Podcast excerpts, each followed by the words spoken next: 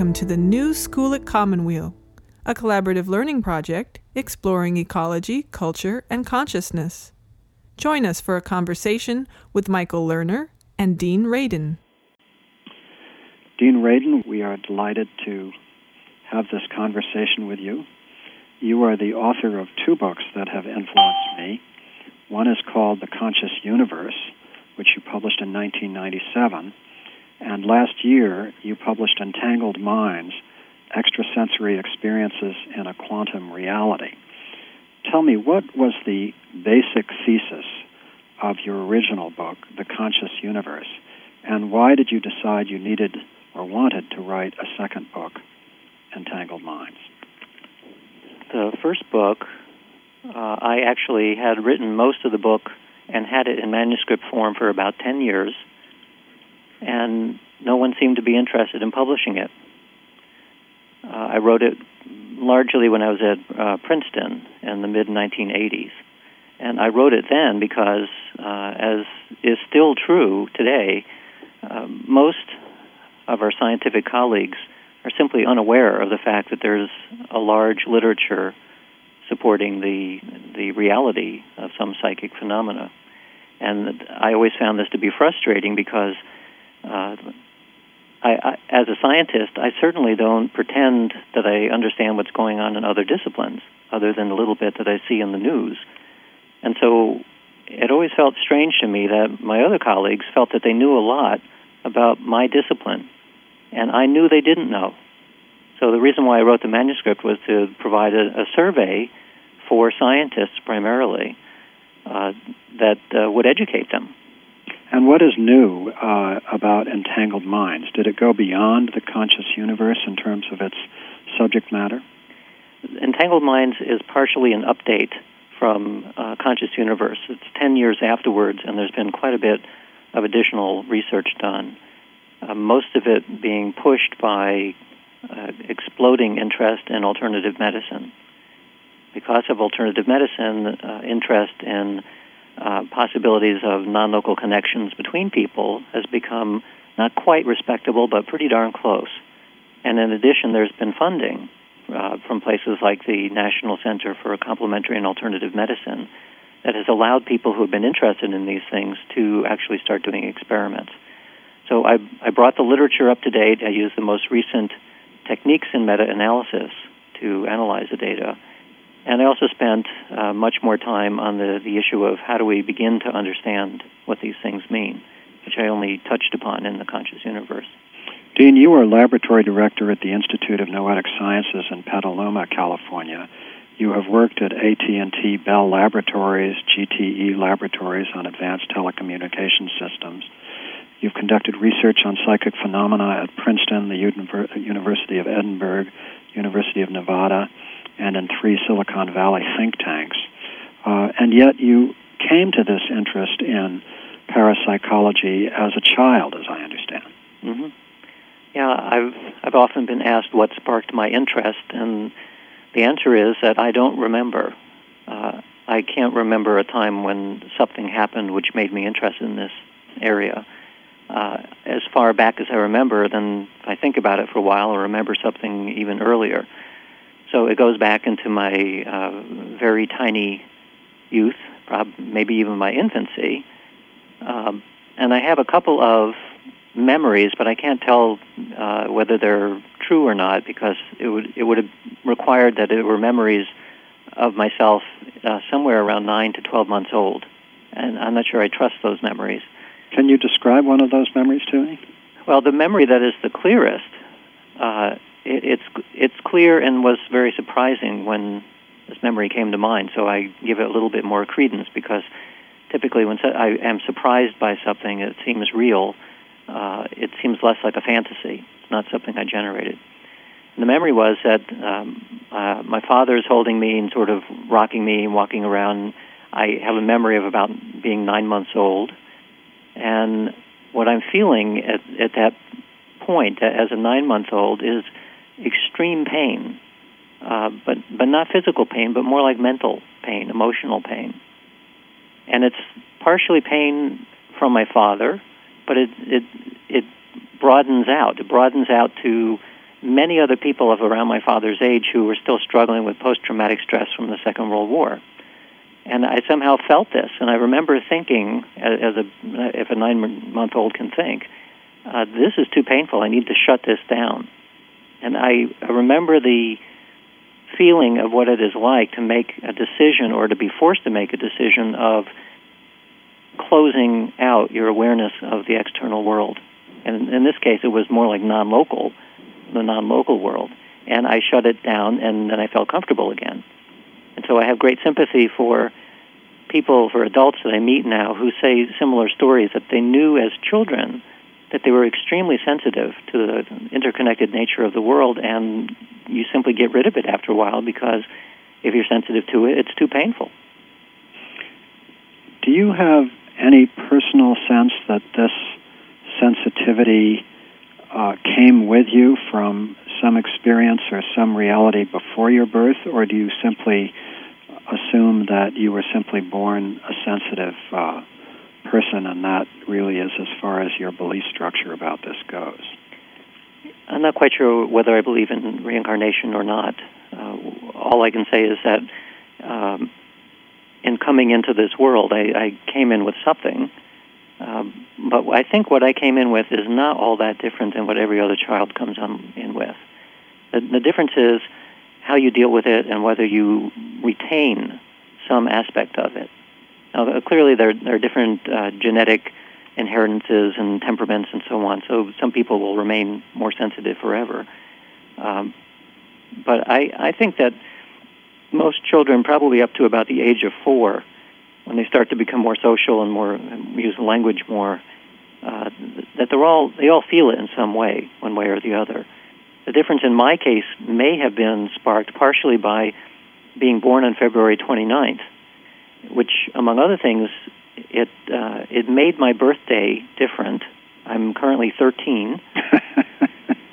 and there was something peculiar about that, where where people would have a sh- kind of a um, peculiar shock reaction to well, what do you what do you mean? How can that be? And what do you mean you don't have a birthday this year? And those questions I've, I've been thinking about for a long time. And in some respects, I think it is it has given me permission to remain young. Like in, internally, you know, if you go up to somebody and you ask them, uh, "How old are you?" and just give me a flash answer. When people do that to me and I'm not ready for it, I almost always say 17 which says to me that somehow internally I think of myself as a teenager. And yes. you know that so I, I try to to bring the child's mind to to what I do to to everything actually. Speaking of the child's mind, uh, Larry Dossey, uh, the physician who is uh, a key resource in the field of mind-body health, uh, says on the cover of your book, "quote." From the Einstein of consciousness research comes a work that could change forever how we view the nature of human consciousness and our origins and destiny.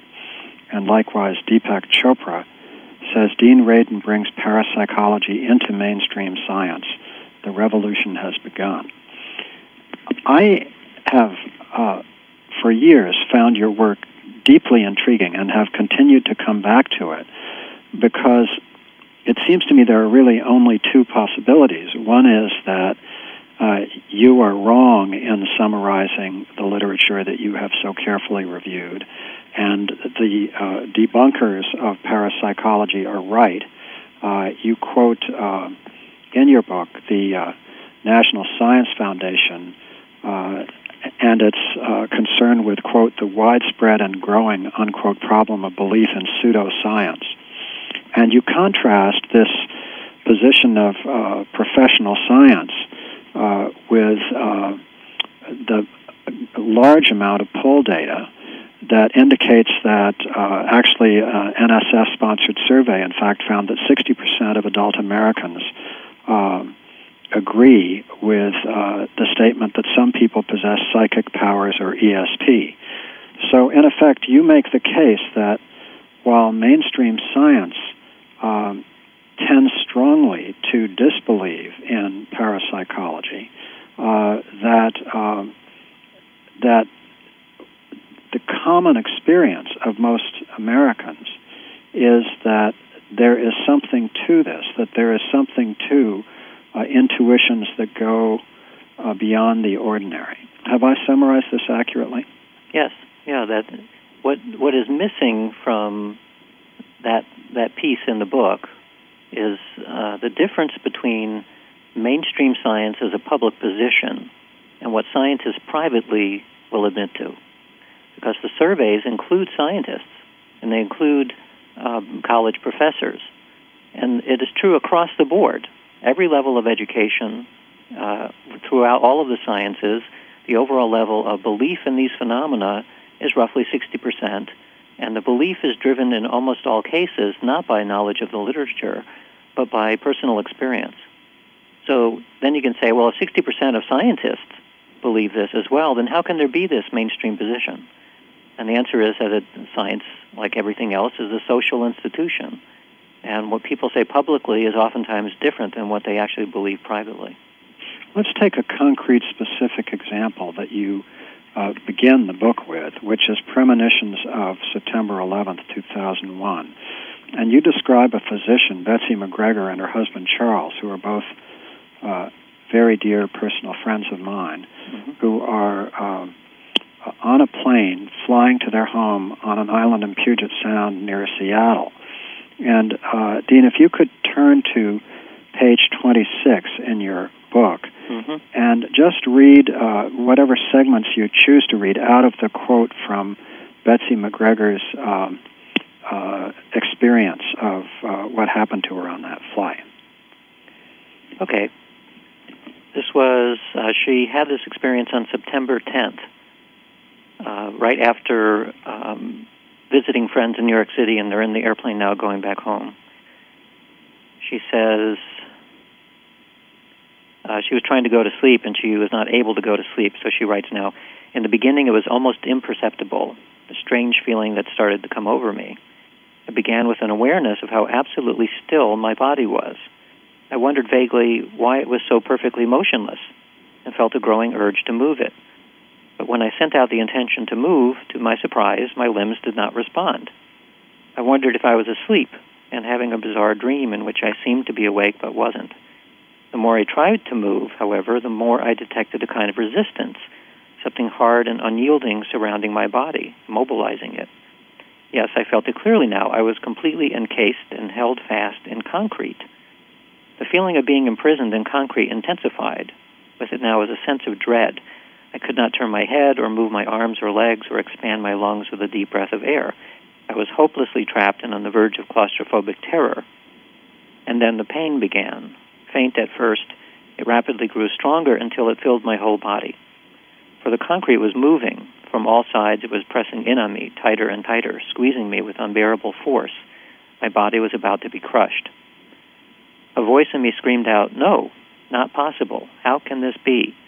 For a split second, my mind spun around wildly, refusing to believe, looking for a way out. But it was absolutely perfectly clear there was no escape. There was nothing to hold on to, nowhere to run to. In another instant, my life would be over. I saw that. I saw death before me. What was that all about? I had no idea how much time had passed. It could have been minutes or it could have been hours. I lay there for a long while, completely mystified. It was a long trip from the Seattle airport to the ferry and across Puget Sound to the island where Charles and I live. We were totally exhausted when, a little before 6 a.m. Pacific time, we finally arrived home. As the pale light of dawn was spreading across the eastern sky, we headed upstairs and tumbled gratefully into bed. 3,000 miles away, the north tower of the World Trade Center was bursting into flames. Shortly thereafter, a second plane roared into the south tower. As Charles and I slept, stunned New Yorkers, many dear friends of ours among them, gaped in horror and disbelief as first one tower and then the other crumbled into dust. Thousands of lives ended that morning in the crush of concrete.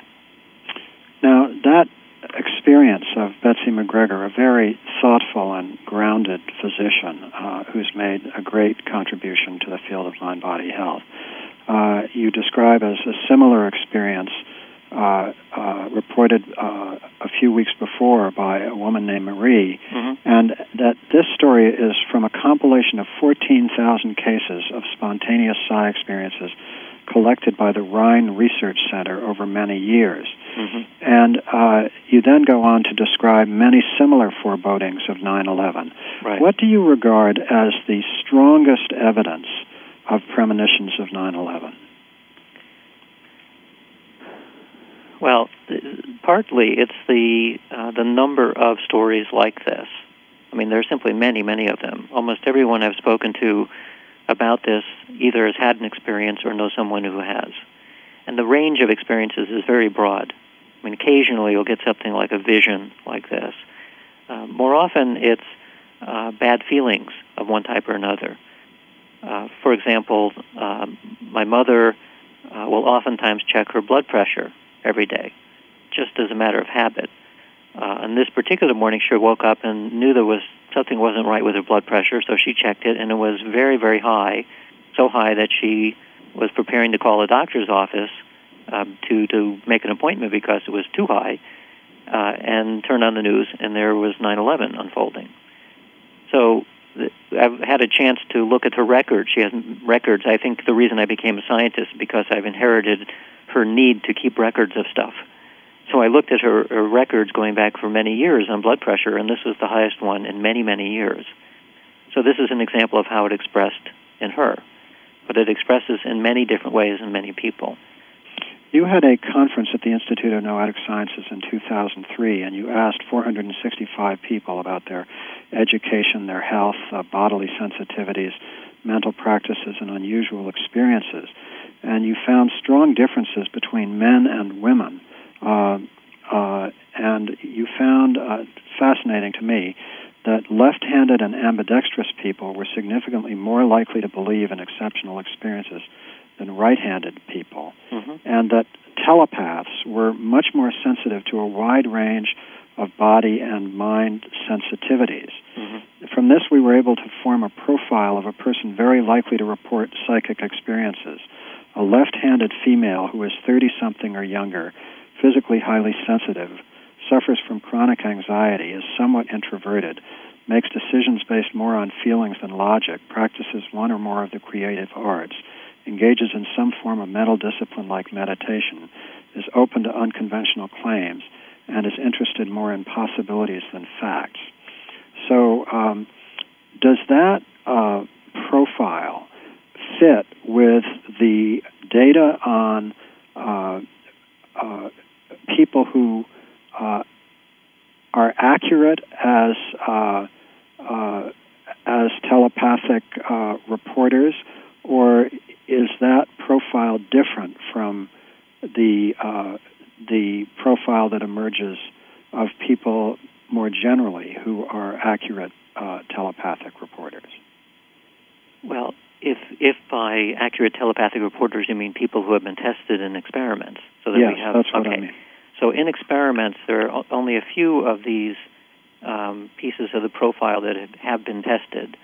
Uh, we know that uh, people who rely more on feelings and logic uh, do better in, ex- in experiments, not just precognition or telepathy, but the whole range of psi experiments. We know that people who are engaged in the creative arts, uh, ranging from um, music to drama to um, um, fine arts, they do better. And we know that people who engage in some form of meditation, they also do better.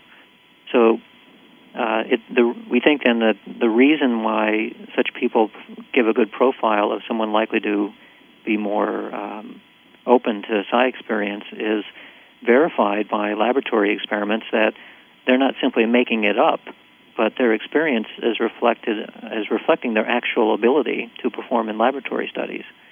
So this profile of the uh, left-handed female uh, and all the rest, um, if you were to simply survey, if you had a large group of people you can select from, and you wanted to optimize the results in your experiments, it would be good to follow this kind of prescription. And you have a very interesting concept. You refer to latent inhibition. And essentially, you say that latent inhibition uh, serves an important function in our brains. It allows us to perform multiple tasks and so on. And healthy people tend to have high latent inhibition.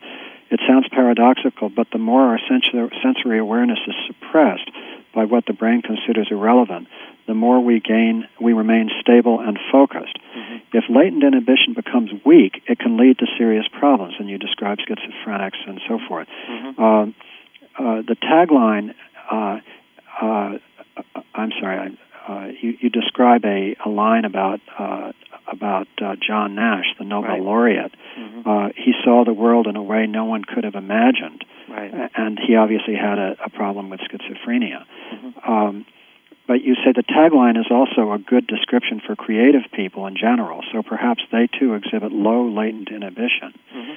Uh, and you go on to describe the connection between uh, this finding, that is to say, that people with low latent inhibition are more aware of these um, extrasensory signals, and that this uh, connects to the well known association between genius and madness.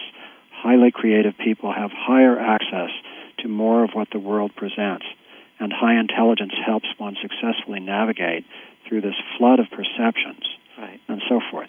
So what you're in a sense saying is that that when we are wounded, uh, that often our ways of narrowing our perception of the world breaks down, Mhm. and then we are flooded with stimuli. And if we have uh, the capacity to do so, we can sort through this and find the signal in the noise. Am I characterizing this? Yeah, I, I put it in terms of uh, high intelligence, where intelligence here is referring to your ability to process an enormous amount of information without feeling overwhelmed by all that information. So if for, for any reason you suddenly become open to a much wider range of reality than you normally would be, and you're able to hold on to uh, to some sense of stability in the face of all this information, you basically can become an extremely good psychic. But if you can't, you can't hold on to it, either you don't have a, enough raw intelligence, meaning information processing capability, or you're too unstable in some other way, that's what pushes people into psychosis. So, one of the I, the reason I mention this is because oftentimes people will say that you know they'll get excited about the reality of psychic phenomena and want to know how do they become much better at it. And I always caution people up front that are they absolutely sure they want to do this? Do you really want to become open to much more of what the world has to to give? Uh, because if if you you think it might be all wonder and light, that's not true. You're also opening yourself up to an enormous amount of other people's pain and suffering, and not only your own stuff, but you know, and, and not only now, but in the past and in the future as well. So it could easily become extremely overwhelming. And I deal many more with many more people who, for for one reason or another, have opened psychically, and they why they desperately want it to stop, because it is overwhelming.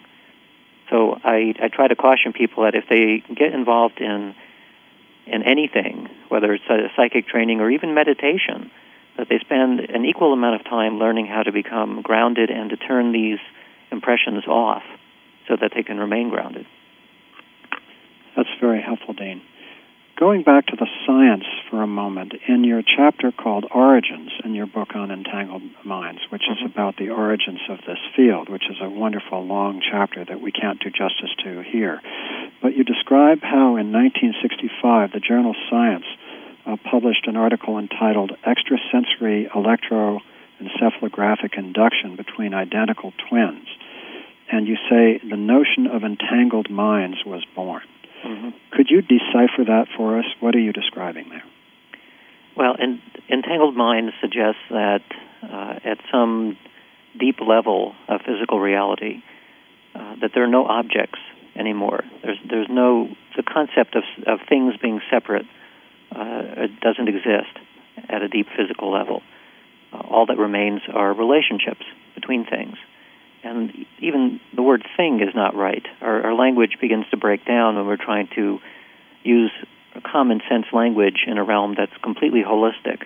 But nevertheless, we're sort of stuck with our language, so we have to start thinking in terms of metaphors.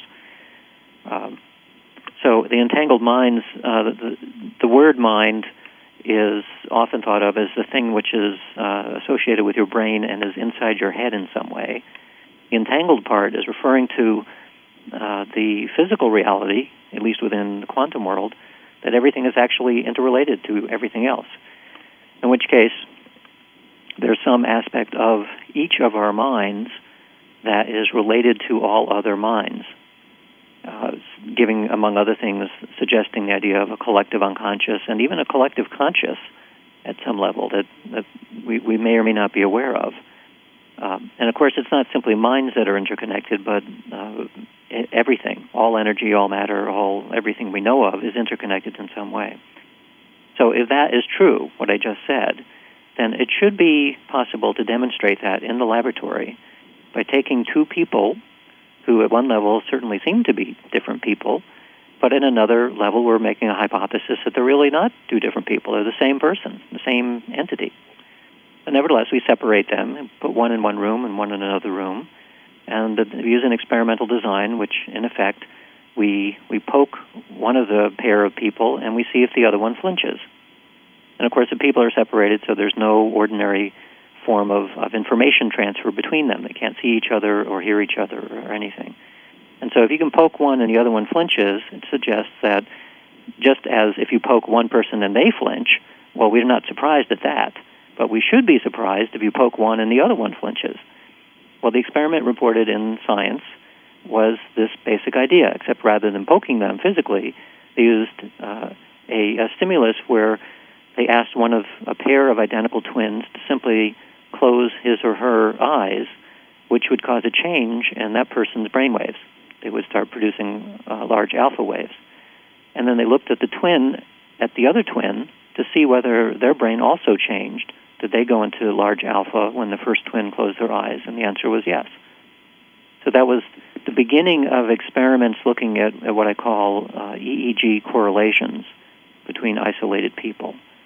And from then till now, there's about a dozen experiments performed by different groups around the world, and most of those experiments show very similar results.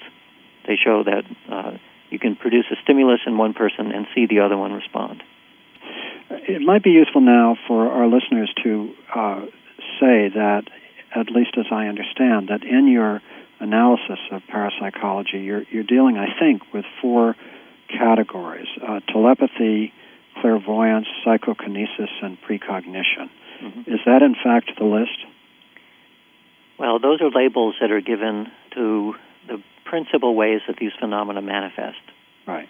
So telepathy means that, uh, how would you describe or define telepathy? Telepathy appears to be an exchange of information between minds that uh, excludes the use of the ordinary senses. And clairvoyance? Clairvoyance is an exchange of information with the environment, where information about the environment is perceived without the use of the ordinary senses, and where the information may be obtained both at a distance in space or in time. And psychokinesis? Psychokinesis is a direct form of mind to matter interaction. And precognition? Precognition is clairvoyance that is specifically slipped in time typically information from the future, but it might also involve information from the past.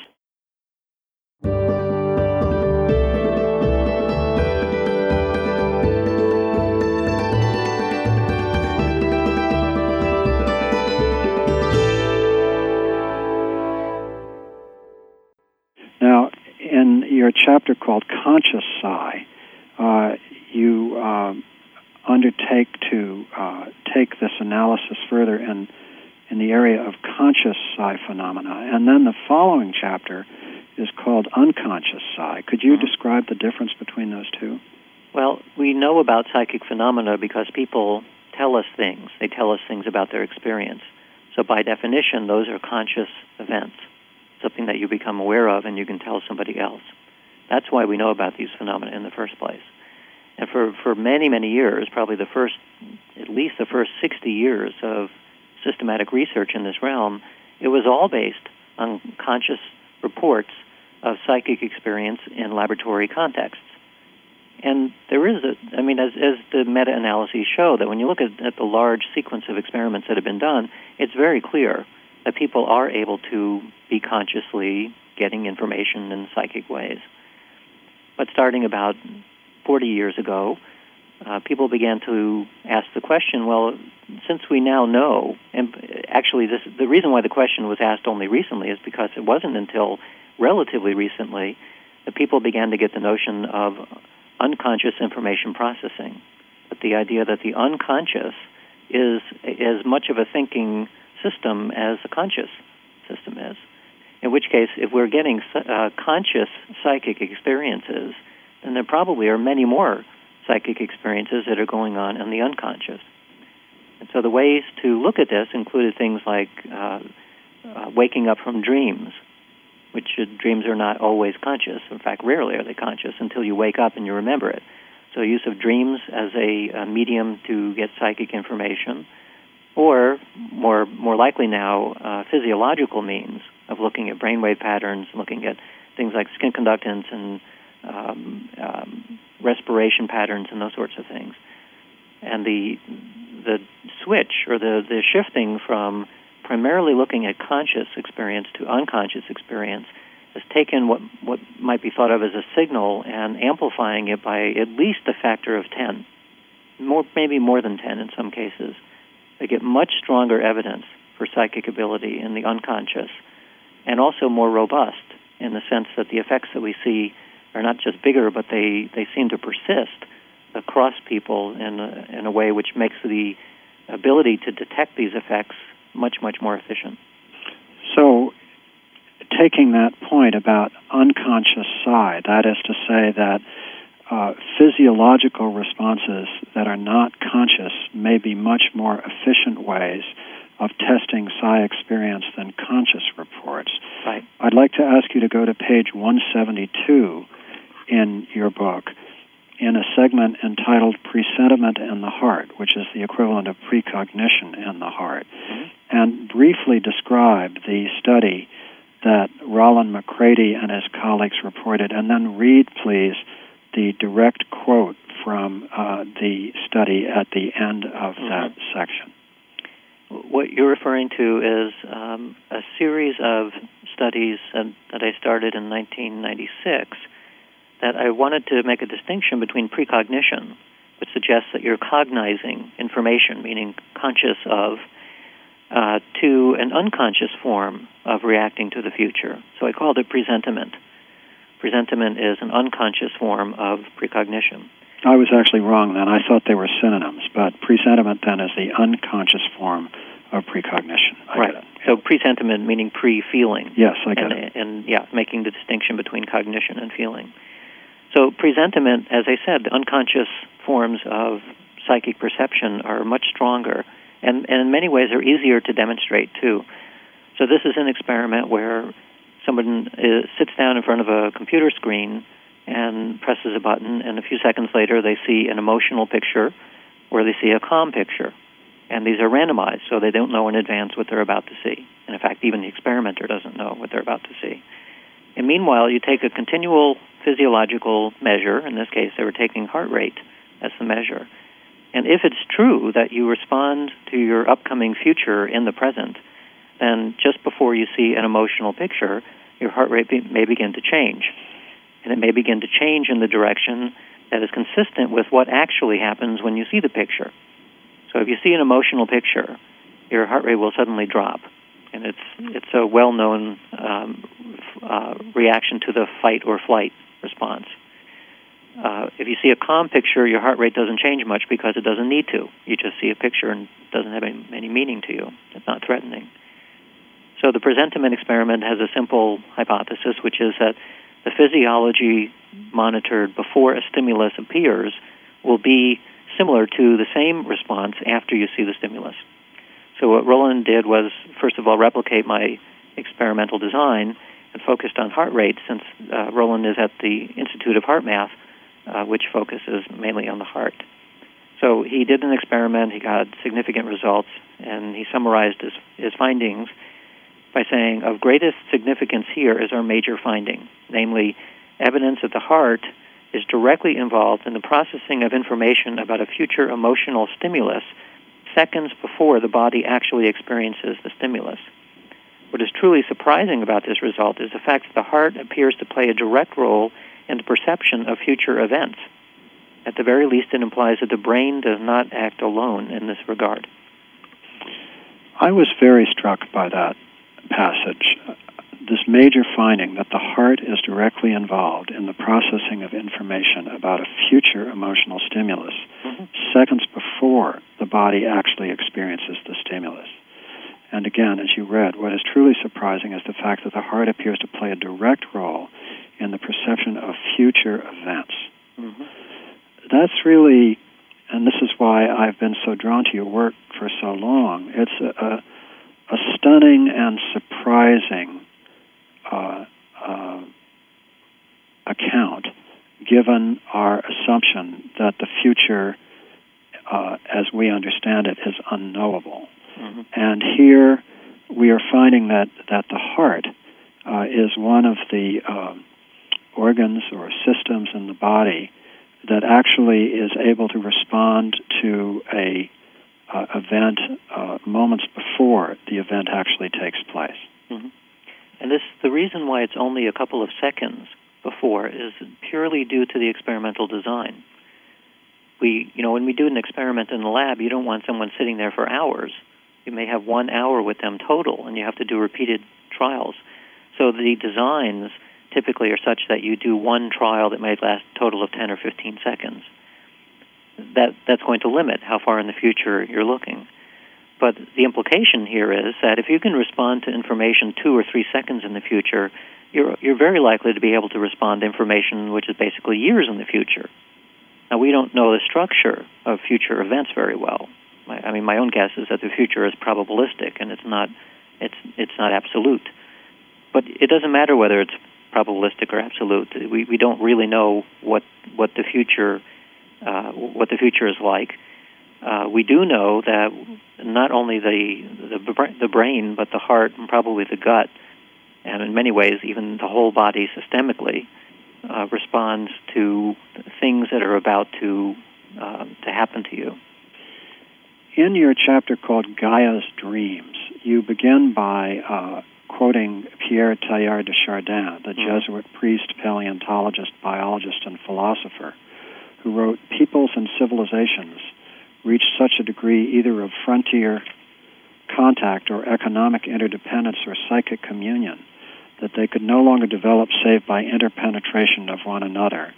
Under the combined influence of machinery and the superheating of thought, we are witnessing a formidable upsurge of unused powers. Mm-hmm. So, in this chapter, you begin to take this uh, robust uh, research on psi phenomena and look at the broader question of the future of the Earth, in effect.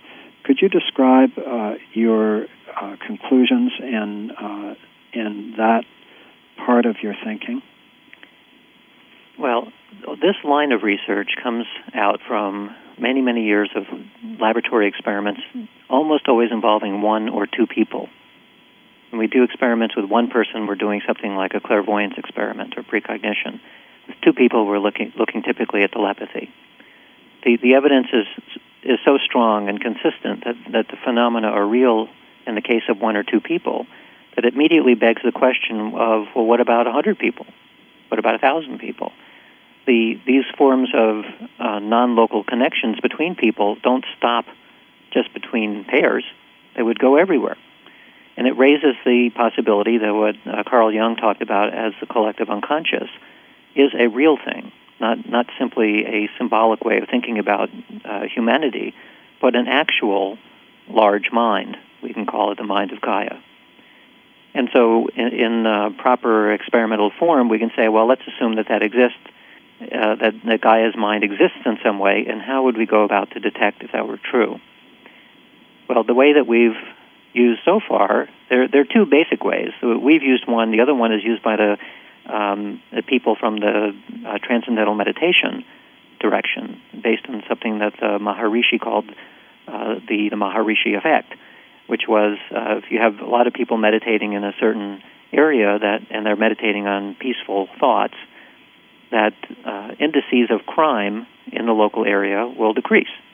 And this, this would demonstrate that there's some kind of a field effect associated with minds.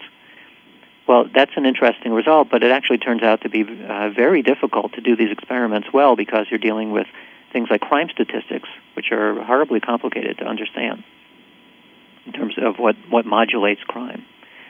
So we decided to take a, a simpler approach, which is based on the use of a random number generator as a way of detecting uh, when unexpected negentropic events occur. So, what do I mean by that? I mean that uh, a, a true random number generator is a device that is designed to create as pure a random sequence as possible. It creates the, the least amount of patterning of information as possible. And through the use of fairly simple statistics, you can tell when momentary periods of order appear, patterns will appear in the random stream. They're, they're fairly easy to detect because, as I said, the devices are designed in such a way that they're, they're designed to produce only noise, only randomness. So the, the hypothesis in this grand experiment was that if you take one of these random number generators and you put it in the vicinity of a group that is doing something which is highly coherent mentally, like a, uh, a meditation group or a group that's doing drumming or uh, perhaps a, uh, an orchestra playing or a choral group singing. That in these cases, it's, it's not simply one mind anymore. There's a whole bunch of minds that are working together to achieve a common task in, of some type, and they, they can gel. And when people are involved in some group that is doing something and it gels, almost everyone will feel a shift. Feel an, an internal shift. Something happened, and and our individuality was lost and turned up more in terms of a group effort. Most groups try to achieve this. I mean, it's like the ideal in a sports team to lose individual players and to become a, a literal team, a single team. So if you put a random number generator in the vicinity of these groups, you find more often than not, and this has been replicated by many groups around the world now, that you find that the randomness begins to go away and is replaced by a form of statistical order while the group is mentally being coherent. And when the group is no longer mentally coherent, the random device goes back to being random. The, the order goes away. So Roger Nelson and I and a few colleagues did about 100 experiments involving groups doing something, and we would monitor the random number generator. Was this called the Global Consciousness Project, or was that another? No, th- this was before the Global Consciousness okay. Project. These these were simply called Field Reg, Field okay. REG, okay. or Field Consciousness Experiments. So then, uh, a number of us got together at a conference one time, and um, we were discussing these experiments and how the, how amazing they seemed and we all decided that what was what was really needed was a continual experiment, an experiment in which random numbers were being produced all the time, so that we could take advantage of unexpected events. Um, I'll, I'll just backtrack just a second here to an event that was uh, probably unique in history and still somewhat unique in modern history, and it was the reading of the O.J. Simpson verdict. I've talked about this in uh, the conscious universe. This is unique because uh, probably close to a billion people uh, for months before the reading of the verdict, we became they became overwhelmed with uh, following the uh, the trial, and everyone knew about a week in advance that on a certain day and a certain time that there would be a live reading of the verdict, and this was a verdict that that split uh, society strongly into two different directions. So there was a lot of energy being focused on this one event. And so, I, since I knew this in advance, I decided to run five different random number generators just to see whether this large scale world event would cause a, a, reaction in the randomness. So I ran three of them, and I had uh, two colleagues run each, one in uh, on the East Coast and one in Europe. And then later we combined all the data, and sure enough, we, we together, by combining the data from the three generators, saw a very strong indication that uh, at the moment of the reading of the verdict, there was a very non random pattern that was created in what should have been a random sequence.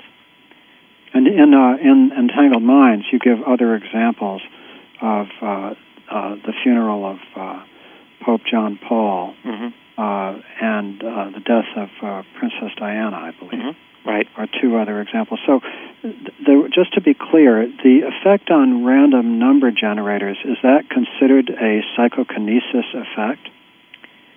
At some point, the distinction between psychokinesis and telepathy and clairvoyance, it all begins to flow apart or flow together. Uh, what we're talking about here is ways in which inter- the interconnected nature of the world manifests. So, if you think about it, telepathy is a form of mind matter interaction. One person's mind interacting probably with another person's brain. This is not to say that mind and brain are identical, but they're pretty closely correlated. So if I'm thinking thoughts about you, your brain is probably changing in uh, in correlation with your mind. So it's kind of a mind matter interaction. If I'm asked to get a clairvoyant information from somewhere out in the world, well, that's my mind and it's matter of the world. So that's a kind of a mind matter interaction as well. In the last chapters of this book, A New Reality and Theories of Psi, you, you wrestle with what all this means. And on page 240, you say, uh, psi phenomena present three key problems for theory development. The first is that information has to reach across space and time in ways that defy common sense. As Einstein said, this is a problem for physics. The second is that this information must arrive in your mind without the use of the ordinary senses, and it must be able to interact with objects at a distance. This is a problem for both physics and the neurosciences. And the third is that information must reach conscious awareness often enough for people to report it. This is a problem for psychology and the neurosciences. And you go on in these chapters to think about whether uh, quantum physics provides the best explanatory framework for uh, these otherwise seemingly unexplicable phenomena. Mm-hmm. Could you speak briefly about this? Briefly. Well, probably not. okay. Uh, you're, you're right. Give it a shot. The, you know, I, I can I can give it a shot. But basically, the the uh, idea here of struggling for an explanation is is quite literally true. We, we we don't have a good explanation at this point. So instead, what I try to do here is to to in these chapters is to paint a picture of how our ideas about physicality have changed over time. From when you go way, way back, back into the age where everything was alive, animism and vitalism, uh, physics wasn't well developed. Uh, in which case, uh, if everything is alive, then psychic phenomena are not so surprising because if you needed to get information from a distance, well, distance wasn't quite understood very well. And so you can just simply talk to nature, and nature would, would tell you the answer. So psychic phenomena were expected and, and probably happened a lot. But as science began to develop and found that there was great power in explaining things in mechanistic terms, suddenly things having to do with uh, the mind's ability to grasp information also collapsed. It became, in a sense, coagulated in the same form as a mechanistic function. And it's worse than mechanism, it's mechanism combined with explanations that could only make sense in causal terms. And I'm going to kind of skip over all of the, the implications and history of this, but basically, the reason why in psychology behaviorism became popular in, in the 1950s, plus or minus a few years, was because of thinking of the mind as identical to the brain, as identical to a, a clockwork mechanism. From that model of reality, of physical reality, there things like getting information from a distance independent of space and time was quite literally impossible. In which case, somebody reporting a psychic experience or someone reporting an experiment in the lab which contravened that idea had to be mistaken because there was no other alternative. But as you then trace the history of the physical sciences, you find that, with, especially with the, uh, well, partially with relativity theory, but also with quantum mechanics, that our notion of space and time radically changed, our notion of causality radically changed, or even our notion of what thing, what it means to say that things are separate radically changed. And when you follow the trajectory of modern physics, it has gone very strongly away from the notion of the of the universe as a giant clock, and more in the direction of something else, something organic, something like a thought. And following that trajectory further into the future, what, what it seems to me is that it's pointing to a kind of understanding of physical reality, which is completely compatible with the notion that there's some aspect of us which is not localized. That we, we appear to be separate based on common sense, but that is not all there is in terms of the fabric of physical reality.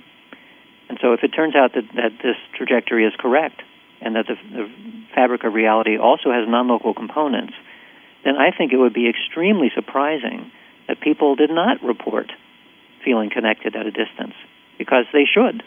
That's what, that's what our understanding of physics tells us today. So, our entangled minds, you are suggesting, are simply a part of being participants in a conscious universe. Well, it's, it's more fundamental than that. The reason that there should be entangled minds is because that's what physics tells us that the stuff of reality is made out of. That's why there should be these effects.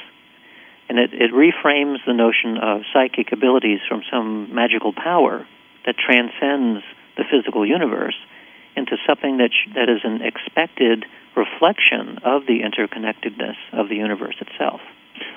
Dean, I believe you once told me in conversation that in the ongoing experiments you're doing at the Institute of Noetic Sciences, you had experimented in these uh, studies where you have people in two rooms, and one and one is trying to influence in some way or other the the consciousness of the person in the other room, and they're completely separated. Mm-hmm. I think you told me that when you worked uh, with uh, couples where, if I remember correctly, one of the two had cancer. Am I right about that? Yes. That you saw more powerful effects than in people who were not deeply connected in some way. Is, is that Mhm. a correct memory? Yes. Yeah, tho- that study was addressing the issue of motivation to connect, motivation to feel uh, interconnected with a partner. So when in, in uh, a couple, one of whom is healthy and the other is very ill, the healthy person wants to assist the person who's ill in some way. And so we uh, did a training program for the healthy person in compassionate intention to help them learn a way, a method of cultivating compassion and then offering it to their partner, even if their partner is at a distance. So the reason we did the lab test was to see whether this training program would actually cause a measurable difference in our ability to detect that two people are connected at a distance. And the short answer is it did. We got a much, much stronger effect, eight times the effect that we see with people who don't have that level of motivation. I wonder whether you said that the intention there was to, to help the other person. Mhm. The medium seems to have been a deep sense of compassionate connection or love with the other person. Yes. So it raises the question whether love is a uh, medium that facilitates uh, transmissions uh, between minds and between beings. That's one way of thinking of it. Another way is that uh, love is a very powerful focusing force. It, it helps us, and I think if I had to guess why these connections appear, they're they're not created. It's not so, it's not as though something is magically appears that wasn't there before. The connections are always there. It's everything is already connected. So it changes the the mystery from trying to figure out how connections are made into how do we become aware of those connections. So I think love for another another person or another thing even is a way of very tightly focusing your attention on the one thing out of the entire universe that you wish to pay attention to. And when you do that, you will discover what is already already there. You'll discover the link that's already there. That's why I think that, that love acts in that way. Talking yesterday with Rachel Naomi Remen about this upcoming conversation, she mentioned that uh, it's something that had been on my mind, which is that in many of the spiritual traditions, uh, these uh, psi capacities are reported as developing in the course of spiritual practice. Mm-hmm. But there are many admonitions not to pay too much attention to them or ignore them. So you mentioned that your early exposure to Patanjali's Yoga Sutras as a child. Uh, and uh, in the Yoga Sutras, if I remember correctly, these are reported, but um, they are not reported as something that one should focus on. Right.